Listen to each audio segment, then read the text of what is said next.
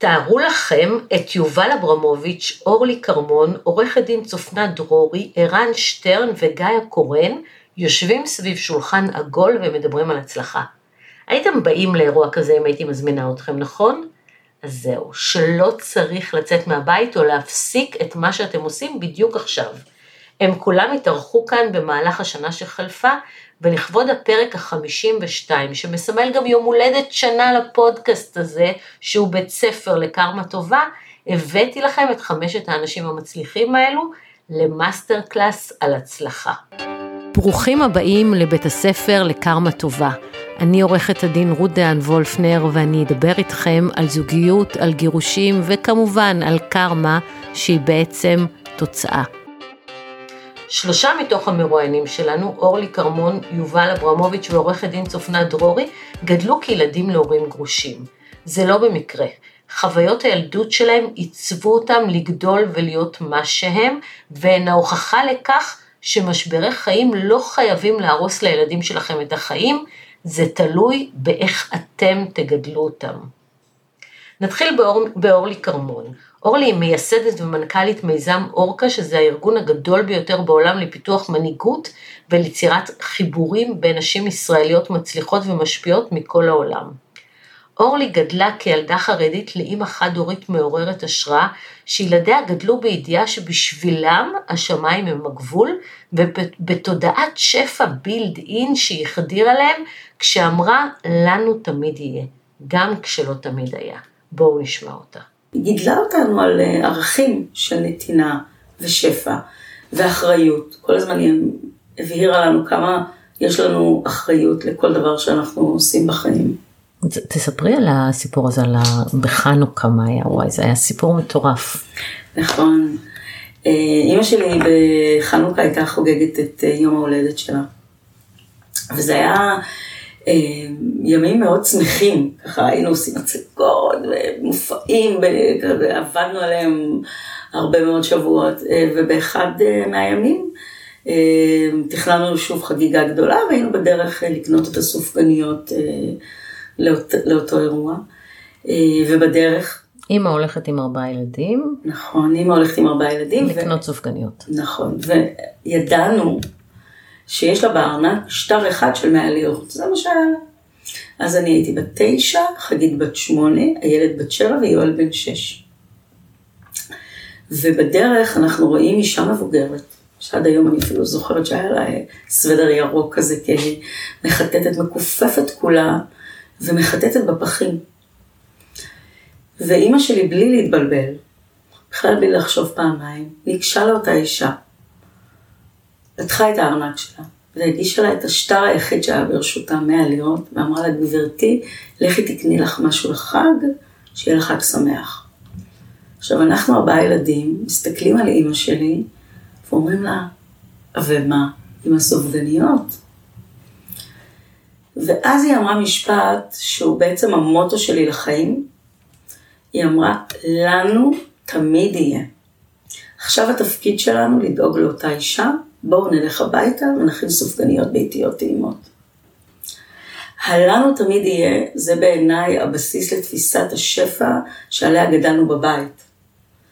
ואנשים הרבה פעמים שומעים את המילה שפע ומחברים את זה בטעות עם כסף.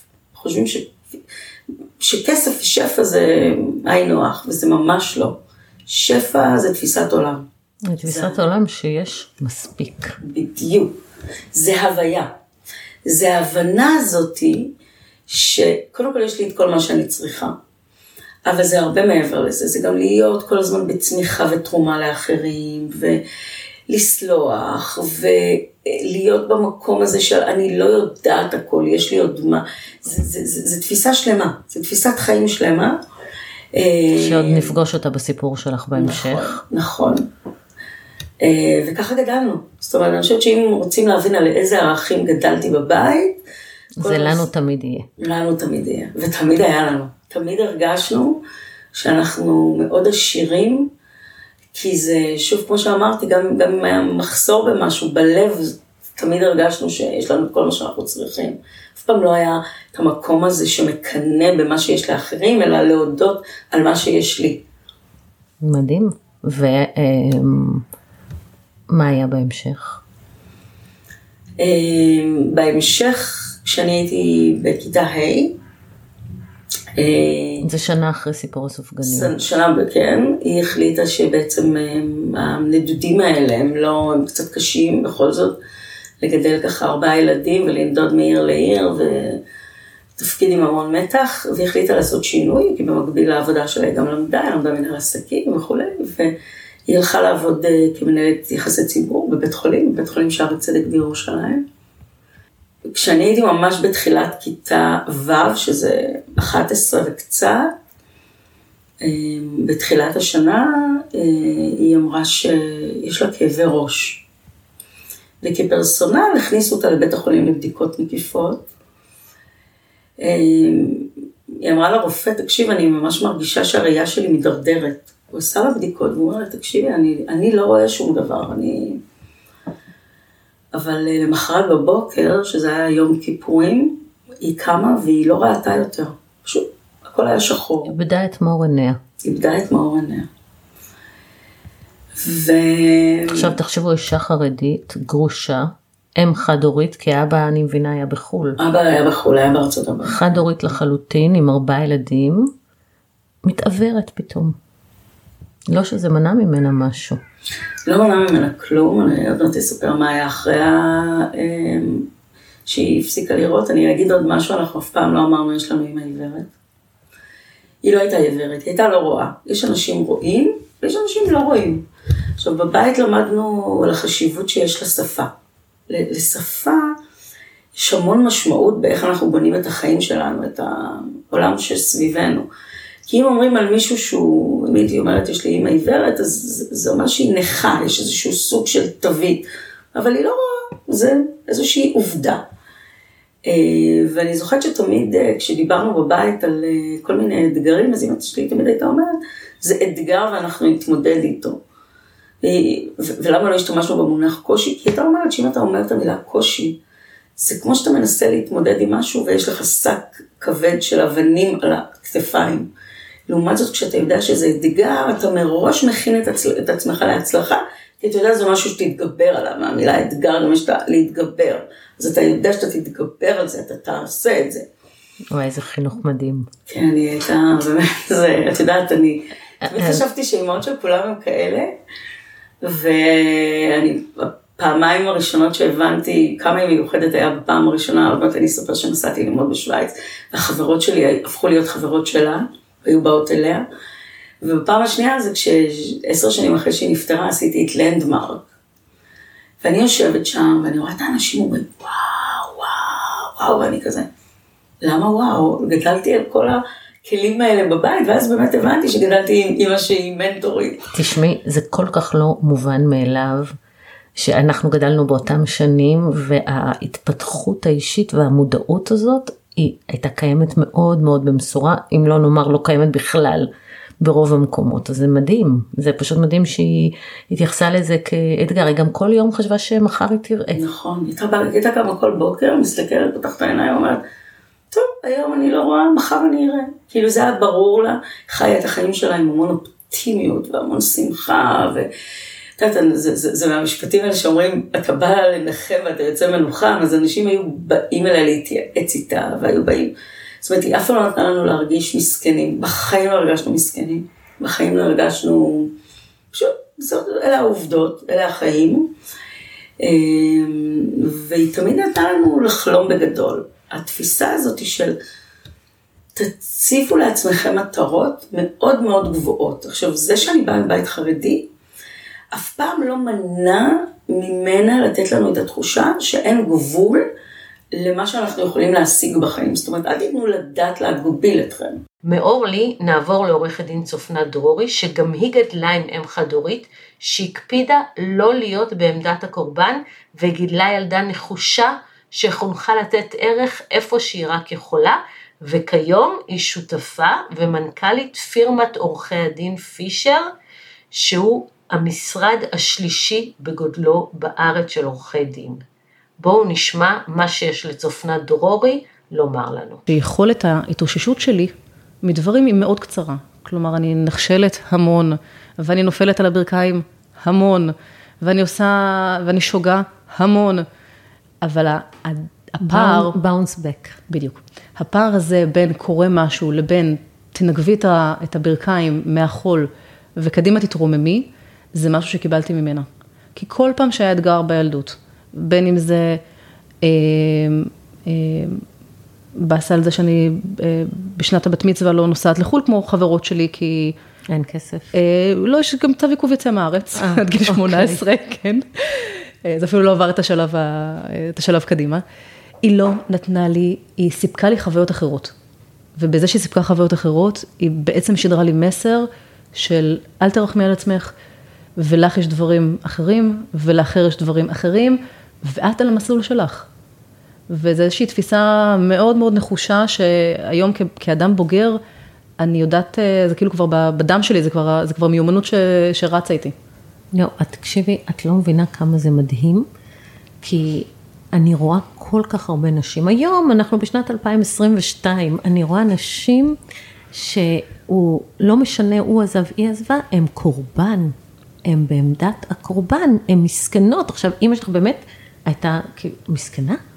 ויתרה על מזונות, הגדילה את המשרה, היית את והיא, זה לא פשוט, זה חיים לא פשוטים. בחיים היא לא הייתה קורבן, זה לא, רק בחירה, זה state of mind. זה state of mind. מדהים.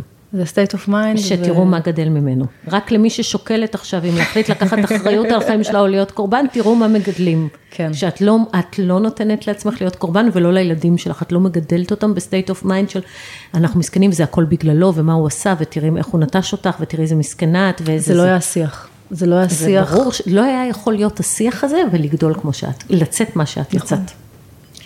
ואז את מחליטה, את הולכת לצבא? הולכת לצבא, אה, מסיימת אה, כקצינה בדרגת סגן. חייבת, אה? אין כן. מצב שלא תהיי קצינה. האמת שעד היום אני עושה שירות אה, מילואים פעיל כקצינה שימודיית נפגעים. וואי, איזה תפקיד קשה. כן, תפקיד מאתגר. ואני אה, מחליטה, ביקשתי קיצור של שירות הקבע כדי להתחיל לימודים, אה, והתחלתי... אה, בהתחלה התחלתי אה, לימודי משפטים וראיית חשבון, שהפכו להיות משפטים וניהול, שהפכו להיות משפטים ותקשורת ועיתונות, אה, והיה כל מיני גלגולים אה, שונים ומשונים.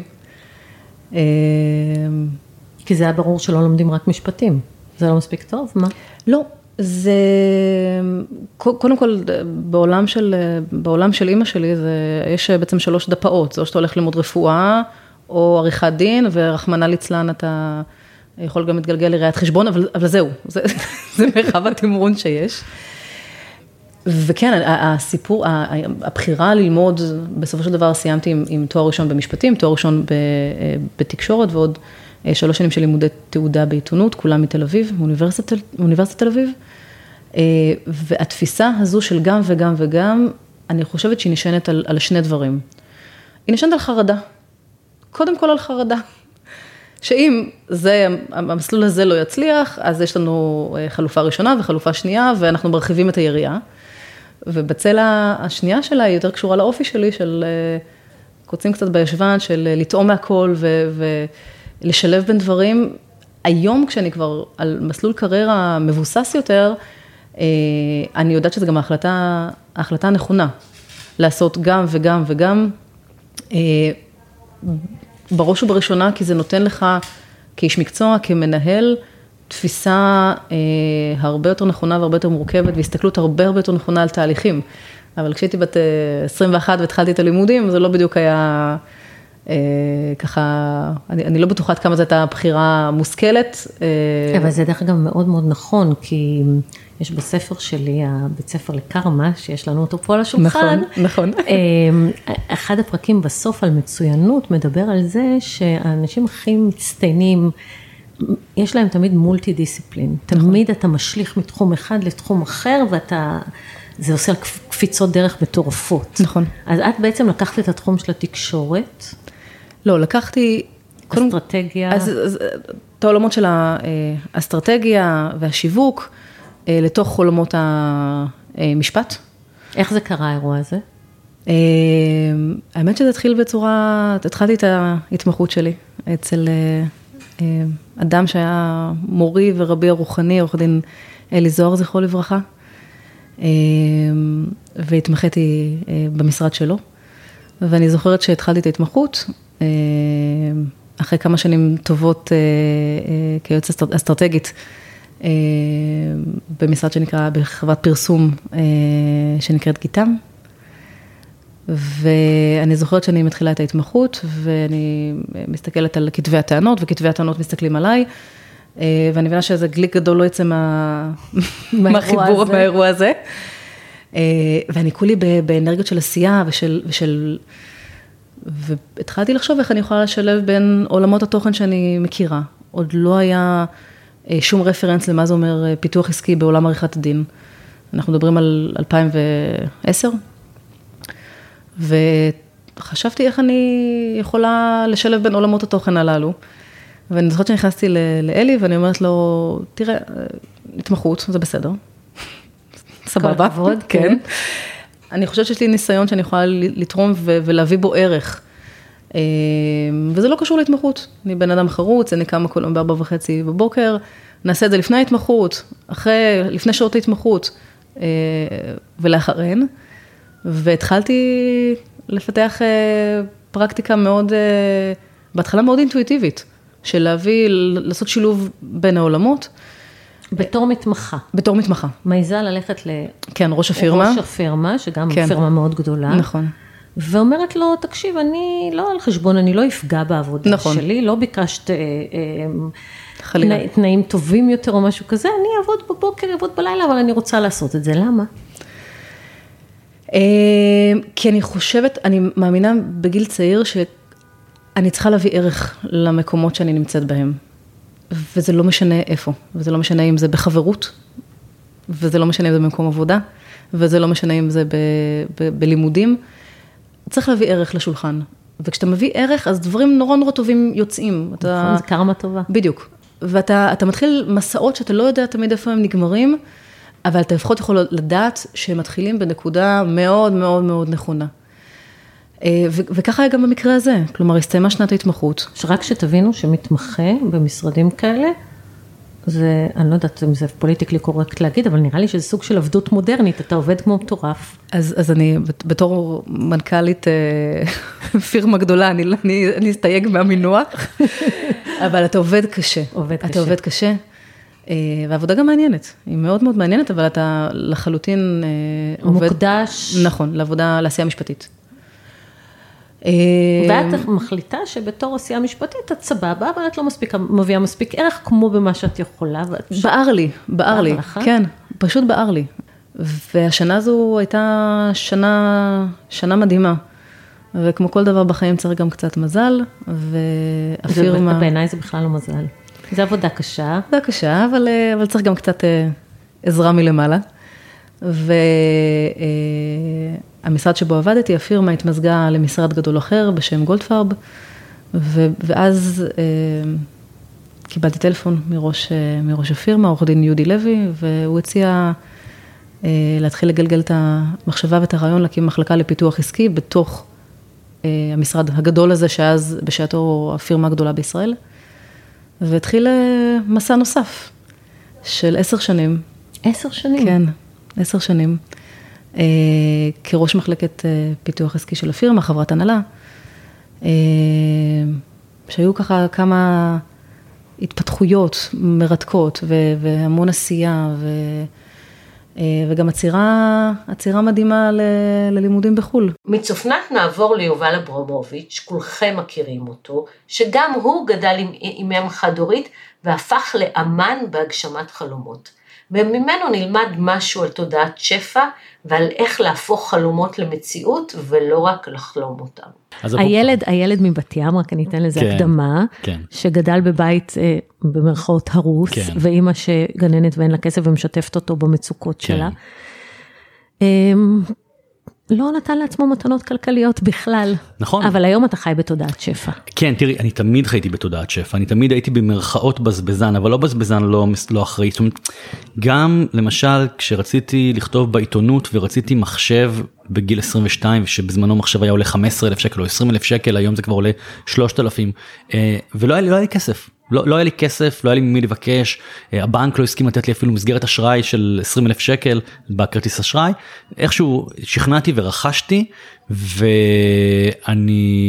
ואני זוכר שאמרתי, הכסף הזה יחזור, והוא חזר. ממש מהר מאוד בזכות זה שהיה לי מחשב יכולתי לפנות לעיתונות ולהתקבל, והתקבלתי לעבודה בעיתון שנקרא בזמנו אנשים הוא כבר לא קיים ומשם התחלתי להתגלגל לעיתונים משמעותיים יותר.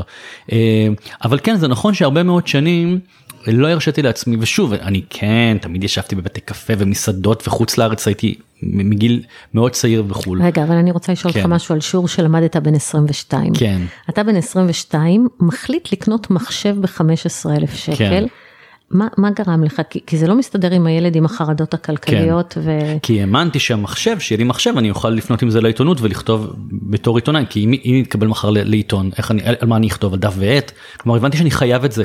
ואתה יודע, גם כשקניתי את האוטו הראשון שלי, בגיל מאוחר, כי אני גר בתל אביב ואני לא הייתי זקוק לרכב, רק התחלתי עם כל ההרצאות שלי להסתובב במדינה אז, אז ו, ו, ו, והייתי כבר עם אבא לבת שנייה אז אמרתי טוב צריך כבר אה, אוטו ורכשתי אוטו אה, מאוד מאוד יקר, אה, מיני קופר.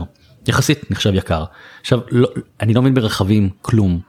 הלכתי וקניתי אותו במקרה גם הכרתי שם מישהו שגם סידר לי איזה הנחה מסוימת ואז אז הגעתי הביתה עם הרכב ובדיוק הגיעה אליי חברה ואומרת לי הופה הופה אמרתי לה מה הופה כאילו אמרת לי מיני קופר זה רכב אמרתי לה אין לי לא, לא ידעתי כאילו אמרתי לה הוא פשוט היה נראה לי נורא יפה ונורא פרקטי כי הוא קטנצ'יק ונכנס בחניה בתל אביב ו, ולמרות שזה רכב שעולה מחירון גלוי רבע מיליון כאילו אמרתי אני אסתדר יש לי מין תמיד אמונה פנימית שהדברים יסתדרו. ו... וזה למי שלא הבין זה הדרך לתודעת שפע. לגמרי. האמונה הפנימית ממש. הזאת שהדברים יסתדרו. אבל אומרת, ממש. לא, אתה לא חיכית, על, על רוב האנשים במצבך בגיל כן. 22 היו ממתינים להתקבל לעבודה, mm-hmm. ואחרי שאני אתקבל לעבודה ויהיה לי כמה משכורות, כן. אז אני אוכל לקנות מחשב. כן. לא, אתה מקבל מחשב, זאת אומרת, אתה כבר משדר ליקום, אני כבר התקבלתי, נכון. אני כתב, יש לי 15 אלף שקל לקנות מחשב, כן. ואתה בן 22 וזה קורה באמת. וזה קורה שבוע. כן. וכנל, ובאמת, אני הרבה פעמים עושה מהלכים כלכליים, היום גם במסגרת העבודה שלי והקריירה שלי שהיא בעולם, אני לפעמים אני מהמר במרכאות ומשקיע, לוקח משרד יחסי ציבור בארצות הברית הכי יקר וזה, ו, ולא תמיד יש לי את הכסף הזה נזיל או את יודעת, ואני, ואני אומר, אני יודע שהוא יחזור כי אני עוזר למציאות. אפשר להסתכל על זה בצורה רוחנית אני חושב שהרבה פעמים מדברים על קרמה ועל שפע אז אה, אז המחשבה ישר רוחניקיות הודו כזה כאילו לעשות אבל לא זה, זה כמו שאמרת זה באמת להאמין אבל בכל הגוף שהדברים יסתדרו ואני באמת באמת מאמין. אני באמת אני, אני מרגיש שכאילו מה שאני רוצה תמיד הרגשתי את זה אגב זה משהו שתמיד הרגשתי מגיל קטן שמה שאני ארצה יקרה לי בחיים.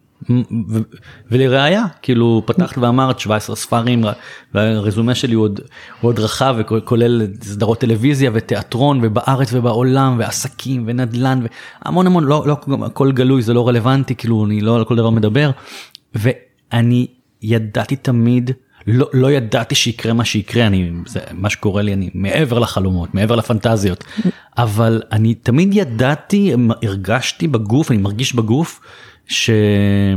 שיקרו לי דברים טובים ואני דואג לזה.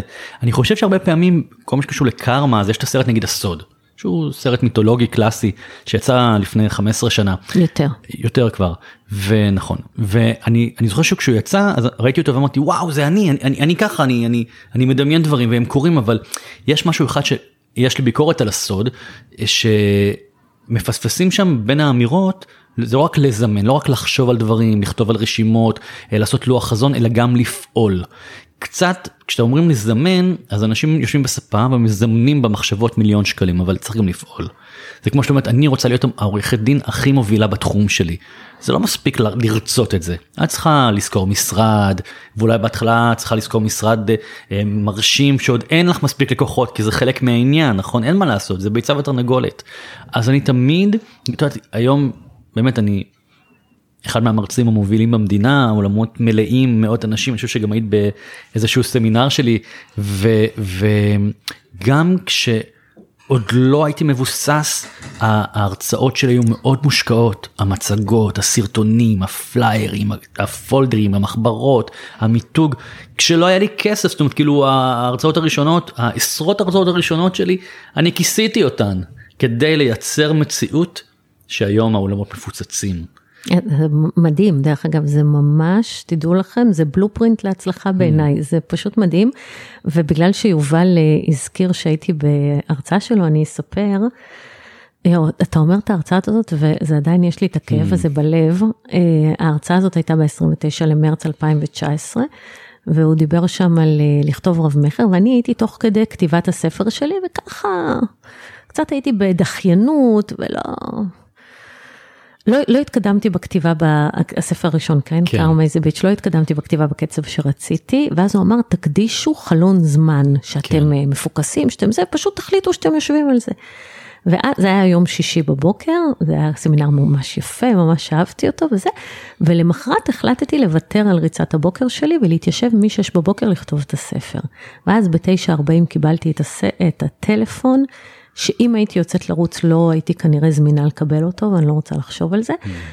ובטלפון הזה לצערי אריאל ביקש ממני להגיע לבית חולים, הגרוש שלי ואבי ילדיי, הוא אמר שהוא לא מרגיש טוב, כשהגענו לבית חולים הוא היה בהחייאה והוא נפטר mm. באותו יום.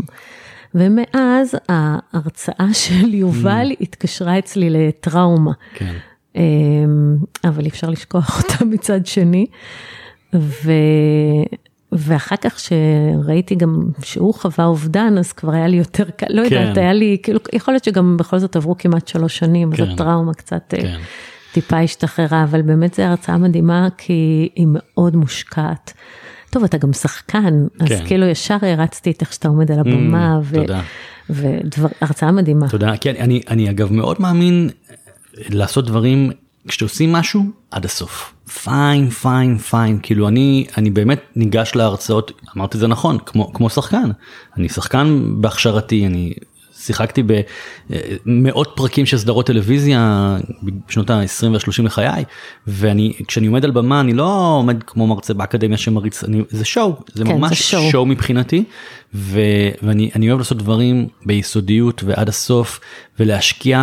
לפעמים יש לי מנהלת כספים לחברה שלי ולפעמים היא אומרת לי אבל יובל אנחנו אתה, אתה, אתה לא רוצה רגע אחד פעם אחת להשאיר את הכסף בחברה כאילו אתה כל פעם מוציא ועוד משקיע ועוד משהו ומשפר מצגות. עכשיו עכשיו בחודשים האחרונים בגלל הקורונה והגל החמישי אז באופן טבעי לא הופעתי באולמות והיה לי זמן.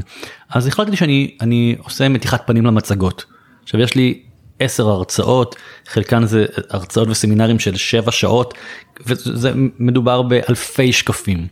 וישבתי ו- ועשיתי מתיחת פנים למצגות, חלק מהמצגות הן כבר בנות 12 אז הגיע הזמן, וכאילו, וזה עשרות אלפי שקלים של השקעה. ומישהו אחר היה אומר מה אתה עכשיו עושה מתיחת פנים כאילו למצגות? הכל עובד מעולה מה אתה עכשיו צריך לעשות? אבל ואני יודע שזה ישתלם לי אפרופו מתודעת שפע. אני יודע שזה יחזור וזה זה וזה זה רק עושה אותי עוד יותר טוב ועוד יותר גדול לא במקום המגלומני כן, כן. לא מהמקום הזה אלא מדויק ובחוויה של האנשים. מיובל נעבור לערן שטרן. ערן הוא מומחה ליצירת שינויים ולפריצות דרך ונלמד ממנו איך מתמודדים עם חוסר ודאות שזו תופעה שאופיינית לכל משבר חיים שיש לנו וגם, לא פחות מעניין, איך מחזקים את שריר הכסף שלנו. אז הדבר הראשון אני חושב שמאוד מתקשר לשינוי וכנראה גם אולי הפחד הגדול ביותר של אנשים משינוי זה חוסר הוודאות. כן, בגירושים במיוחד. במיוחד בגירושים. אנשים אומרים לי, אם הייתי יודע שהכל יהיה בסדר, לא הייתה לי בעיה להתגרש. אה, ברור, איפה חותמים על זה? כן, אבל, אבל זה באמת אחד הדברים שהכי משאירים אנשים במקומות קשים, זה שזה המוכר להם, זה ה... I know this shit. לגמרי, לגמרי, וגם המנגנון הפנימי שלנו של האגו נדבר עליו אה, במפתח השני, אבל אה, הוא, הוא, הוא כל כך אה, יעדיף את הוודאות והביטחון של משהו, גם אם הוא אפילו גרוע מאוד, כן? את יודעת, יש מקרים מאוד קיצוניים אפילו של, בטוח, גם אם נתקל בזה של נשים מוכות או, או, או מערכות יחסים מתעללות או דברים מהסוג הזה, ואנשים לפעמים מעדיפים להישאר במוכר הזה. על פני חוסר הוודאות של uh, משהו אחר. שכרוך ביציאה מהמקום הזה. כן.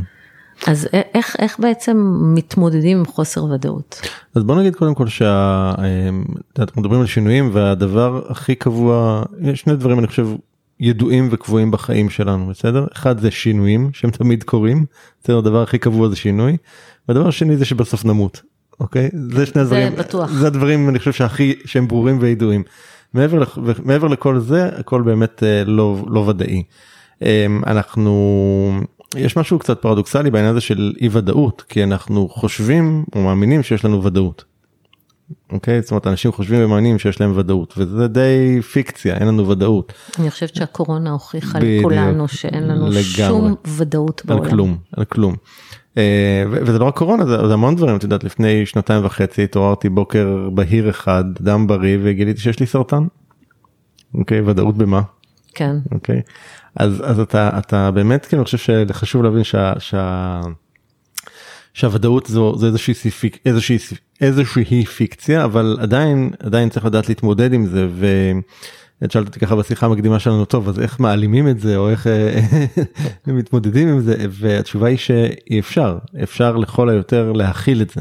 זאת אומרת אה, לאפשר משהו בתוכנו להתרחב למקום הזה של לאפשר לעצמנו לשהות במקום הזה של חוסר ודאות ולהיות בסדר עם זה ולא להתפרק או, או להשתתק מול הדבר הזה. אמ, עבורי אני חושב שבאמת אחד השיעורים הגדולים אה, בהקשר הזה שפיתחו לי את השריר הזה ואני ככה מתייחס לזה כמו שריר שאפשר לאמן אותו אפשר לחזק אותו זה באמת היה התמודדות עם הסרטן כי עד אז באמת אה, הייתי בתחושה שהכל בסדר ברור ידוע אני יודע לאן אני הולך אני יודע מה אני עושה אני כאילו יודע להתמודד עם הדברים ופתאום מגיע איזשהו game changer כזה כמו שקורונה הייתה להרבה אנשים ולוקח אותך בעצם ממקום של דברים שהם כבר לא לגמרי בשליטתך או אפילו בכלל לא בשליטתך וזה אה, לאבד שליטה רגע למקום הזה זה זה לא פשוט לא פשוט ואני חושב שאצלי זה באמת מה שעברתי שם זה באמת אפשר לי להגיד אוקיי אז אני רגע מתמסר ל... לדבר הזה אני מתמסר והייתה בי איזושהי אמונה שאני אדע להתמודד עם מה שיפגוש אותי. זה אולי אני חושב ה- הדרך באמת להתמודד עם חוסר ודאות זה באמת לחזק בתוכנו את הביטחון הזה של אוקיי אני אדע להתמודד עם מה שפוגש אותי. הייתה לי גם איזושהי לא יודע איך לקרוא לזה אמונה מנטרה אקסיומה בראש או משהו כזה שאמרה. היו לי בעצם שתיים חשובות אחת אמרה שאם קיבלתי את האתגר הזה זה בגלל שאני יכול להתמודד איתו. והשנייה הייתה שהסבל הוא סופי. זאת אומרת אם גם אם זה יהיה כואב קשה מאתגר מה שזה לא זה סופי זאת אומרת זה לא כל החיים יימשך. שני הדברים האלה מאוד מאוד החזיקו לי ומאוד עזרו לי להרחיב את המקום הזה של להיות ב... לשהות בחוסר ודאות ולראות מה מה זה מביא. אז אני יכולה בעצם לסכם שחוסר ודאות זה בעצם מקום, אבל הוא מעבר. נכון. הוא שלב מעבר שאתם נמצאים בו, אבל אתם צריכים לדעת שאתם תעברו אותו. נכון. ואתם מסתגלים לזה שאתם צריכים לשהות במקום הזה, והסיפור הפנימי שאתה מספר לעצמך. אם אתה מספר לעצמך שזה זמני ושזה יחלוף ושהכל יהיה בסדר ושיש לך את הכוחות להתמודד איתו, כי אף אחד לא מקבל משהו שהוא לא יכול להתמודד נכון. איתו, אז אתה מתמודד. לגמרי. ואני אגיד שזה גם לא נגמר. זאת אומרת אני עובר את החוסר ודאות התמודדתי אני אפגוש את זה עוד פעם אוקיי אמ, אבל, אבל, אבל זה בדיוק חלק מהעניין זה בדיוק כמו שאתה הולך לחדר כושר מתחיל להרים משקולת ואתה מעלה את המשקל משקל כל הזמן אז, אז אתה מתמודד עם משהו יותר יותר מאתגר גם פה ו, וזה בדיוק סוג של שריר. ו, אמ, אני יכול לתת פה דוגמה למשל אמ, על עצמי נגיד מתחום אחר כשהתחילה הקורונה לפני משהו כמו שנה וחצי שזה היה קצת יותר. אז אה, מבחינה עסקית אה, הסתכלתי על המקום הזה וזה זה כאילו איכשהו יכולתי להיות יותר הרבה יותר נינוח במקום הזה לעומת נגיד שנים קודמות אני לוקח נגיד אפילו נלך לימים שהיה נגיד צוק איתן 2014 שגם כן אז היה איזושהי עצירה כזאת מבחינת העסק הכל נעצר ועמד וזה ושם הייתי הרבה יותר מטולטל. ופה כאילו איכשהו זה גם היה אחרי הסרטן אז איכשהו משהו בי יכל מאוד מאוד להכיל את זה ולהרפות בזה ולהתמסר לראות מה מגיע ומה. ושוב זה היה איזושהי אמונה שמה שיפגוש אותי נדע להתמודד איתו. אז זה מה שיכולתי להרגיש אצלי את, ההבדל הזה בסיטואציה של התמודדות עסקית נגיד מורכבת אז ועכשיו שזה היה שמיים וארץ. עד שאתה עובר דבר קשה אז יותר קל לך להתמודד עם דבר. לגמרי לגמרי. אז, אז זה באמת רק הנכונות להסכים להתמודד עם זה. לא, לא לנסות לברוח מזה, אנחנו, רוב האנשים, והנה אולי, ה, לא יודע לקרוא לזה טריק בהקשר הזה, זה רוב האנשים מנסים להימנע מהמקום הזה, של חוסר ודאות. וכשאתה מנסה להימנע ממנו אז, אז נורא קשה להתקדם, נורא, בטח, בטח אי אפשר להניע תהליכי שינוי, שום דבר לא יזוז. הסוד בעיניי פה הוא הפוך, זה לא להימנע מזה, זה אפילו לקפוץ, לקפוץ ראש לתוך הדבר הזה, לשהות בזה, זה עובר, זה עובר, כי ככל שאתה הזמן עובר אז אתה מתחיל לקבל ודאות, אתה מתחיל להרגיש יותר נוח, זה, זה, זה רק, ה, אני קורא לזה, זה לא רגעים ראשונים כי זה יכול להיות גם שבועות. אבל זה בדיוק, זה, זה, זה החלק הראשוני הזה שהוא יכול להיות קצר, ארוך, יותר, פחות, אבל הנכונות להיות בו אה, עושה את כל ההבדל. אין תקומה, אין תקומה, אין תקומה, קשה. אתה גמור. האמת שכן, בלי אנרגיה אנחנו גמורים, אנחנו גמורים וזה... ש- אני חושב שזה באמת חוזר פה גם כן, יודעת מה, אם, אם ניקח איזה כותרת לכל המפתחות האלה, שאני חושב שזה קשור לכולם, זה אחריות אישית. אוקיי? זאת אומרת, זה המקום שבו בן אדם אומר, אני אחראי על החיים שלי ועל התוצאות שלי. בסדר? זה לא עשו לי, אכלו לי, שתו לי, בגדו בי, זה אני אחראי. את יודעת, גם שיתפתי אותך קצת בשיחה המקדימה שלנו, גם כש... כשחליתי בסרטן, אז אחרי שסיימתי את כל ההתמודדות הרפואית והחלמתי והכל זה, אז אז התחילה התמודדות אחרת, ואני התהלכתי בעולם, אני אז התחלתי באמת, אז הכי פחדתי. כי אמרתי, אם אני לא מבין לעומק למה הדבר, למה הבאתי על עצמי סרטן, אני אקבל מועד ב'. זה ממש מצמרר. זה, זה, זה עם זה השאלה הסתובבתי. הזאת, למה הבאתי על עצמי סרטן. ת- תראו מה זה state of mind של מישהו שהוא לא קורבן. בדיוק. אני הבאתי על עצמי את הסרטן, ואם אני לא אבין למה, אני אקבל מועד ב'. בדיוק. זה מטורף. זה מטורף, זו אחריות אישית. זה מאוד קשה לשאול את עצמך שאלות מהסוג הזה, בסדר? למשל ניקח לגירושים, למה הבאתי על עצמי את הגירושים האלה? וזה לא משנה אם בגדו בך. זה לא רלוונטי. זה לא זה לא משנה רלוונטי. זה לא אם רלוונטי. עזבו אותך ובגדו אותך, אתה הבאת על עצמך את זה. בסוף. בדיוק. האמת היא שזה בעיניי זה מנגנון התמודדות הרבה יותר נכון. כי אם אתה לוקח אחריות אתה, אתה לא יכול לכעוס על עצמך הרבה זמן אתה אומר אוקיי מה עשיתי לא טוב בוא אני אשנה נכון. אם מישהו עשה לי אז אני, אין, אין, אין לי מה לעשות אני קורבן עשו לי ועכשיו אני אין לך אפשרויות יותר. כן אין לך שום אפשר, כאילו מרחב האפשרויות שלך נסגר באותו רגע, כשאתה קורבן. אתה לוקח אחריות, הכל פתוח. הכל פתוח, אתה פתאום יכול לעשות דברים. אז, אז uh, בהקשר הזה, אני חושב שזה, דבר שמשפיע מיידית, ככה על האנרגיה שלנו. השינוי הקטן הזה, כי אתה יוצא מהפוזיציה של הקורבן, אתה כבר יכול לעשות משהו. ויש המון דברים ברמה הכי פרקטית של להעלות אנרגיה, באמת מדברים פיזיים, כל דבר שקשור לתנועה, ספורט ודברים מהסוג הזה תמיד. לכו לרוץ זה בדיוק לרוץ ללכת אה, כל דבר באמת להזיז את הגוף. אה, אה, המילה emotion רגש באנגלית זה energy in motion אוקיי זה אנרגיה בתנועה אז, אז כל דבר שיתחיל כל תנועה שתעשו תתחיל להזיז אצלכם דברים. אה, תזונה שלנו מאוד משפיעה על האנרגיה שלנו ובדרך כלל הרבה פעמים קורבנות יש גם תזונה. אכילה רגשית. אכילה רגשית וזה הרבה פעמים הם באים דבוקים ביחד. אז, אז שינוי תזונה מאוד מאוד יכול להקל עלינו כאן. אה, מוזיקה, ריקודים, כאילו חברה טובה, כל דבר שגורם לכם להרגיש טוב, כל אחד מאיתנו עושה לך טוב ללכת לבהות בים, לך תבהה בים, עושה לך טוב להקשיב למוזיקה, תקשיב למוזיקה, או לפודקאסט. פודקאסט, כאילו כל, כל, כן נכון, כל, כל דבר שעושה לך טוב, אה, אה, אה, לא נדבר על לעשות אהבה, כן, כאילו כל דבר שעושה, ש... תעלה את האנרגיה זה מאוד מאוד מאוד מאוד ישנה את, ה, את כל ה vibe שלך וזה מאוד מאוד מניע. מאוד קשה לעשות שינוי כשהאנרגיה שלך נמוכה. אז לפעמים בעצם אם אתם מרגישים רע תעשו משהו פיזי אתה אומר בשביל לשנות את זה כן. לשנות ממש. ממש כמו פעולה כן. אה, מכנית. לגמרי. תעשו משהו זה ישנה לכם את האנרגיה וזה יפתח את היכולת אה, לעבור את השינוי הזה יותר בקלות. לגמרי. אני אגיד עוד משהו זה גם אחד הכלים שאנחנו מלמדים זה אם, אם ניקח את יש מה שנקרא סולם רגשי בסדר זאת אומרת יש לנו רגשות מגיעים ב, נקרא לזה בגבהים שונים מדורגים על סולם מרגשות גבוהים וטובים נגיד אהבה זה הרגש הכי גבוה למטה יש חרדה או, או אה, אה, כן חרדה זה אחד הרגשות הנמוכים יותר ויש כעס ויש קנאה זאת אומרת זה הרגשות הנמוכים יותר. שנאה, שנאה, נקם. בדיוק, נקמה, כאילו הרבה הרבה מאוד רגשים, רגשות מאוד נמוכים. אמ, נורא קל לנו לזהות איפה אנחנו נמצאים על המנעד הרגשי הזה, בסדר, נמצא גבוה, נמצא נמוך, נורא קל לזהות את זה. ועכשיו העניין הוא זה לא לקפוץ עכשיו מחרדה שזה נמוך לאהבה שזה הכי גבוה, בסדר? זה, זה פער מאוד מאוד גדול בשביל לסגור אותו. אבל אני יכול לעלות לפ... ל... ל... ל... לרגש עולה טיפה יותר גבוה, בסדר? נגיד כעס הוא יותר נמוך מקנאה. זאת אומרת אני יכול לכעוס על מישהו ואז אני אומר לעצמי רגע בכנות בעצם אני, מה, למה אני כועס עליו? כי אני מקנא. עצם זה שעברתי רגע מכעס לקנאה, לכאורה לא קרה כלום, אבל כן שיניתי עכשיו את, את רמת הרגש שלי למשהו קצת יותר קל ממה שזה היה קודם, זה כבר יביא איזשהו שיפור. אז הרעיון פה זה ב- ב- באינקרמנטים קטנים לעלות לעלות כל הזמן ולבחון את עצמי רגע מה אני מרגיש וממש ממש לעבוד עם הדבר הזה זה מיד משנה לנו את את המצב.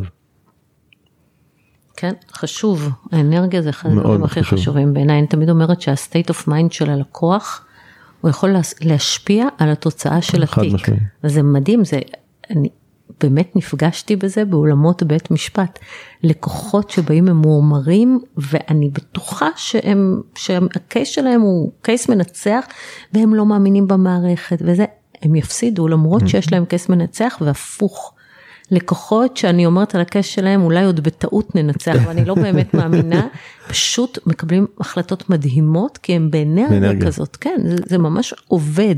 האנרגיה שלנו זה באמת זה דבר אה, מדהים וצריך להיות מאוד ערים לו לנהל אותו ולא להתנהל בתוכו כן, לא לתת לזה לנהל אותך. לגמרי. ומה עם הסביבה? סביבה גם אחד הדברים שמאוד משפיעים על אנרגיה זה המפתח החמישי שלנו. אה, סביבה היא אחד הכוחות הכי מרימים או הכי מורידים שיכולים להיות לנו. אה, תסתכלו רגע מסביב מה קורה היום בקורונה בסדר עם כל הדבר הזה תראו מה השיח תראו מה אה, לאיפה אנשים נופלים ו- ו- ומה איך זה משפיע כן. אה, אתמול עשיתי מעשה ומחקתי את הפייסבוק מהטלפון שלי באמת? כן למה? כי קלטתי שזה לא עושה לי טוב. כל השיח הזה שאני רואה שם לא עושה לי טוב. אני ממש ככה בכמה יומיים שלושה האחרונים ממש פתאום נוכחתי לדבר הזה. אמרתי אוקיי אני משתמש בפייסבוק גם הרבה עסקי וזה אני אעשה את זה מהמחשב בצורה מודעת ומכוונת אני אני יש כאילו זה ממש הפך להיות uh, תנועת הרגל של היד של לפתוח ולגלול. ו... ו, ופשוט ראיתי שהשיח היום שם הוא כל כך מוריד זה הסיבה מאותה סיבה שאני לא רואה חדשות ולא קורא עיתונים כבר שנים. אמ, כי זה מאוד משפיע על ה- אפרופו האנרגיה זה משפיע על האנרגיה שלי. אבל אתה יודע, פייסבוק אתה יכול להוריד מהטלפון. אבל אה, אם המשפחה שלך בדיוק. משפיעה עליך אז קצת מה יותר עושים עם קשה, זה כן. נכון אז קודם כל גם פה מתחיל בקודם כל ברמה של מודעות אוקיי למשל אם אם אני מודע לזה שאנשים כאלה ואחרים בסביבה שלי מורידים אותי אנרגטית בוא נעשה עם זה משהו לעשות עם זה משהו יכול להתחלק לכמה דברים. אה, ו- ושוב זה משתנה גם מסוג האנשים שמקיף אותנו יש אנשים שאתה יכול לנתק מהחיים שלך בסדר גמור נתק אותם אל תהיה בחברתם ובסביבתם יותר נתק מגע בסדר זה אחד. יש אנשים שאתה לא כל כך בטח משפחה אתה לא יכול לנתק מגע.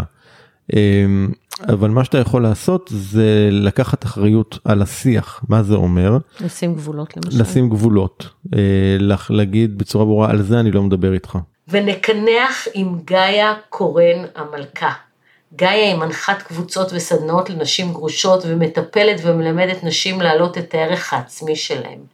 גאיה תסביר לנו איך להעלות את הערך העצמי ותספר איך ההחלטה להגיד כן על כל דבר ולא להניח הנחות ולספר לעצמה סיפורים הביאה לה זוגיות מדהימה. תראי, אני, כן, היא לא יודעת להציב גבולות, את אמרת לה תציבי גבול, תגידי לו לא. אבל מה שקורה זה שכנראה היא גם לא הציבה לו גבולות עד היום. והיא ריצתה אותו כל הזמן, והיא ממשיכה בריצוי הזה. אז מה שצריכה עכשיו לעשות, באמת לעבוד על המנגנון הזה של הריצוי, ולהחליף אותו. ואני אומרת, אם את כבר יודעת לרצות מישהו אחר כל כך טוב, את ממש מלכה בזה, את ממש מומחית בזה, בואי נראה איך את עושה את זה, נעשה modeling, ועכשיו תרצי את עצמך, פשוט תפני את זה פנימה. ומהמקום הזה, קראתי למותג שלי אני מלכה, ולא את מלכה, או לא מלכה סתם, כי המוטו שלי קודם כל זה אני לא מלכה את עצמי, אני מלכה בעצמי. ולשים את המילה אני לפני מלכה, זה ממש ממש לא קל. זה לא שחצני כמו שחושבים, זה לא שאני רוצה להיות מלכה ושיהיו לי נתינים. זאת אומרת, אני מאוד רוצה, אבל... אה, אבל לא זאת הכוונה. לא זאת הכוונה וגם אין לי. אני עושה לבד כביסה וכלים והכל. הרעיון הוא להגיד אני מלכה, כי אני זה לקחת אחריות על החיים שלך. זה להגיד אני, אני בודקת, אני מטפלת, אני אחראית, ולא הוא, הוא אשם, הוא לא עשה, הוא אמר. אה, וזה שינוי מחשבתי. ואני באמת מציעה לכל אחת, זה לא משנה, רווקה, גרושה, אלמנה, נשואה, עדיין נשואה, שתתחיל לדבר באני, אין בזה שום דבר שחצני. ואגב, אני רוצה להגיד לך עוד משהו, אין שום דבר רע בלהיות אגואיסטית. אין שום דבר רע בלעמד את עצמך לפני הילדים שלך. את גם נולדת לפניהם, זה בסדר. כי כשהילדים שלך רואים אותך, הם מחקים אותך. הרי הם מחקים אותנו מגיל אפס. ואם הם רואים אימא, שהיא לא נרקסיסטית, לא אגוצנטרית, זה לא שאני לא חושבת עליהם, אבל אני קודם כל חושבת על עצמי, אז הם אומרים וואלה, הם לומדים להיות עצמאים, הם לומדים להעריך אותך יותר. ילדים הרבה יותר מעריכים אה, אימהות ואבות שעושים למען עצמם, מאשר אלה שכל הזמן הולכים אחריהם והם מנקים ומאמי שלי וכן, למה נתת לה סטירה? אוי זה ממש לא יפה מאמי. לא, אנחנו הרבה יותר מעריכים את מי שמציב לנו גבולות. וואו, אני גרושה 11 שנה, אני חושבת עוד מעט 12 שנה, אני בזוגיות אה, כבר למעלה מארבע שנים. אה, זוגיות טובה, אוהבת, מפרגנת, מכבדת, מצחיקה, סקסית, כיפית, חמסה, טפו בן פורת יוסף. חמסה. אה, את יודעת, הבן שלי, כשרק התחלנו את מערכת היחסים, יום אחד הסתכל עלינו באיזה ארוחה ואמר, אתם המודל שלי לזוגיות. וואו. תקשיבי, אני... זהו, זהו, אני שלולית. זהו, נפלה לי הלסת לרצפה ואמרתי, אוקיי, כנראה, את רואה, בסוף כן יוצאים מזה דברים טובים, כי כן, הילדים ראו את אימא שלהם אה, ואבא שלהם הם מתפרקים, פיזית ונפשית, ופתאום הם רואים כן שאפשר לבנות פרק ב', ואפשר, ויש דבר כזה זוגיות טובה, ויש אהבה טובה, וזו גם דוגמה אישית טובה. והפרק ב' הזה, שהוא אגב אצלי ז' ח' ט' וי' כנראה, הצליח, כי פשוט עשיתי דברים אחרת ממה שעשיתי לפני זה. זאת אומרת, הייתה לי רשימת מכולת, אבל מכיוון שזה מין סוג של איזה בליינדד כזה, נפגשנו בתחנת דלק בפורדיס. וזה לא יאומן, אה? לא, את חייבת לספר לי את זה. אז אני אספר לך. לפני כמה שנים לקחתי את עצמי לאיזה סדנת עושר באלף בזיכרון. ואף חברה לא רצתה לבוא איתי. את מכירה את זה שפתאום כל החברות נעלמות לך? והרגשתי שבא לי לקחת את עצמי לסדנה פעם ראשונה שאני נוסעת לסדנה לבד, עם עצמי, בלי, בלי אף אחד. אמרתי יאללה מה יכול להיות, מקסימום אני לוקחת את האוטו וחוזרת הביתה. וכשאני יושבת בלובי אה, ומחכה לחדר שיתפנה עבורי, אני מתכתבת בפייסבוק עם מישהי שפגשתי אותה יום קודם לכן בהרצאה שלי. והיא שלחה לי בערב איזו הודעה ולא עניתי לה, אז כזה אני מחכה בלובי, אני כותבת לה הודעה, היא עונה לי, אני כותבת לה בחזרה, אני מרימה את העיניים ואני רואה אותה מולי, עומדת בלובי. היא גם הגיעה לאותה סדנה ומתכתבת איתי משם. קוראים לה מירי. וישר איך אנחנו נשים, ישר אנחנו נעשות אה, חברות, ופתאום באו עוד שתי חברות שלה ונעשינו רביעייה עליזה. ואז מירי אמרה, עזבו, במקום לאכול פה צהריים, בואו ניסע פה לאיזה יקב נחמד. אנחנו נוסעות ליקב, ואחרי שאנחנו ככה שטויות כמו שצריך, חייבות לחזור לסדנה, ואחת הבנות אומרת, תעצרו לי פה בתחנת דלק, אני חייבת סיגריות. אנחנו נכנסות לתחנת דלק ליד פורדיס, מירי נוהגת, אני לידה, אני בכלל לא מעשנת, והשתיים האחורה יוצאות אה, לקנות סיגריות, ומירי מבקשת מהן להביא מנטול, כי זה מה שהיא מעשנת. אחרי כמה דקות אה, חוזרות הבנות עם גבר, הוא מכניס את הראש שלו לרכב, ואומר לה, שמעתי שאת מחפשת מנטול ואין להם, אבל אימא שלי שכחה אצלי קופסה באוטו, אם את רוצה אני אתן לך. אז היא אומרת לו, אחלה, תודה. הוא מסתכל עליי, ככה מהחלון צמוד כזה, ואומר לי, וואי, איזה יפה. ואני אומרת לו, וואי, תודה. והוא מסתובב והולך. אז מירי אומרת לי, נו, נו, נו. אני אומרת לה, מה נו, נו, נו? אז היא אומרת לי, תלכי אחריו. אז אני אומרת לה, תלכי את אחריו. כאילו, את יודעת, ואנחנו שתינו לא מעט. ואז מירי יוצאת אחריו, עושה מה שהיא עושה, נכנסת לאוטו ואנחנו נוסעות לסדנה. אז אני אומרת לה, מאיה, נתת לו את הטלפון שלי? היא אומרת לי, כן. אני אומרת לה, אוקיי, איך קוראים לו? לא יודעת. מה הוא עושה? לא יודעת. איפה הוא גר? היא אומרת לי, את זה אני יודעת, הוא גרוש עם ילד והוא גר פה, ונתנה שם של מקום בצפון הארץ. ואמרתי לה, תגידי, אני אז גרתי ברמת גן, אז אני אומרת לה, מה, מה, מה הקשר? מה הקשר בכלל? אז היא אומרת לי, עזבי, הוא יתקשר היום בערב, דברי איתו. אני מחכה לערב, הוא לא מתקשר. אמרתי, טוב, הוא עם הבן שלו, יתקשר מחר. למחרת הוא לא יתקשר. עבר שבוע, לא מתקשר, כבר שכחתי ממנו, כבר מירי רצתה להכיר לי מישהו אחר. ואז אני מקבלת הודעת וואטסאפ, היי גיא, זה דני מהצפון, מחר אני מגיעה למרכז, תרצי להיפגש? אז אני כותבת לו, את יודעת, ישר עולה לי, הבנתי שזה, קוראים לו דני, כי לא הכרתי אף אחד משם, וישר עלה לי כל האגו, ורציתי להגיד לו, מי אתה, מה אתה חושב שאתה משחק בי, וכאלה, אבל הייתי במין תקופה אחרת בחיים שלי, וכתבתי לו, כן, יאללה. הוא שלח לי סמיילי, ואני מחכה שהוא יכתוב לי איפה ניפגש ומי ומה, והוא לא כותב, אני מחכה למחרת ואני אעשה לך את זה קצר, שבוע נעלם שוב. חוצפן? חוצפן, כן. ואז אחרי שבוע הייתה לי יום הולדת, ומישהו שאני לא מכירה כתב לי ברכה מאוד יפה בפייסבוק. אז נכנסתי לראות מי זה, והפייסבוק שלו היה חסום, וראיתי רק, דפדפתי בתמונות. וראיתי שיש לו ילדה שקוראים לה גאיה? גאיה, כן. אז אני כותבת לו איזה מקסימה הגאיה שלך. אבל אני לא יודעת מי זה, כי הוא חסום. והוא כותב לי, קראתי לגאיה לפני שהכרתי אותך. ואני חושבת לעצמי, מי זה החי בסרט הזה, מי מכיר אותך בכלל? ואז הוא כותב לי, מחר אני מגיע למרכז, תרצי להיפגש? ואז אני כזה מצליבה בין הוואטסאפ לזה, ואני מבינה שזה דני מהצפון. ובמקום להגיד לו, יאללה, לך תחפש, אז אמרתי לו, אחלה. אני הייתי בשנת הכן שלי, אמרתי לכל דבר אני אומרת כן, אני נותנת צ'אנסים לדברים. לא משפילה את עצמי, אבל נותנת צ'אנסים. ולשם שינוי כן נפגשנו למחרת, בברבוניה, ישבנו מ-6 בערב עד 12 בלילה, ומאז לא נפרדנו. ומה שאני באה לספר בסיפור הבאמת קרמטי הזה, אפרופו קרמה איזה ביץ', לפעמים קרמה איזה פרי טייל, זאת שנתנה לו את הטלפון שלי, הם נולדו באותו תאריך, שניהם ב-12 לאפריל, ומכיוון שעשיתי את הכל הפוך, החלטתי שגם מה שלא מצליח בהתחלה, ובא לי לחתוך, כי אני ממש רגילה, במיוחד בעולם הגרושים גרושות, שהכל מאוד אינסטנט כזה. אמרתי, לא, אני מתעכבת על כל דבר, וכן, ואני לא מוותרת. לא יכול להיות שהיקום ככה יפגיש בינינו, ואני בועטת בו ואני אומרת לו, זה לא מתאים. לא, אני אעשה את הכל שזה יצליח. ולמדתי לא לספר סיפורים, כי יכולתי לספר לעצמי שיש לו נשים אחרות, והוא ממקבל בין כמה, והוא משחק איתי משחקים, והוא עוד איזה תל אביבי, למרות שהוא לא גר בתל אביב. אה, והחלטתי לא, לא לספר לעצמי את הסיפורים, אלא פשוט לדבר איתו ולשאול אותו. ובאמת הוא ענה לי תשובות שהסבירו לי למה הוא באמת לא יצר קשר. וקיבלתי את התשובות האלה ואני מכבדת אותן ואני שמחה שהוא לא יצר קשר באותה תקופה. ובסוף בסוף כל החיים שלנו נראים לפי הסיפורים שאנחנו מספרות לעצמנו. אז למה לא לספר לעצמנו סיפורים טובים שיעזרו לנו לחיות את החיים שלנו טוב יותר. וואי, את יודעת שזה סיפור מדהים ואני אגיד לך מה, מה אני רואה בו. קודם כל, עשית משהו שלא עשית אף פעם. החלטת לנסוע לבד לסדנה. נכון. שזה מדהים, כי זה פותח לך מלא אופציות, ווואלה, גם אם אין לך עם מי לנסוע, את נוסעת לבד, אמרת לעצמך, אם אני, יש לי את האוטו, מקסימום אני חוזרת.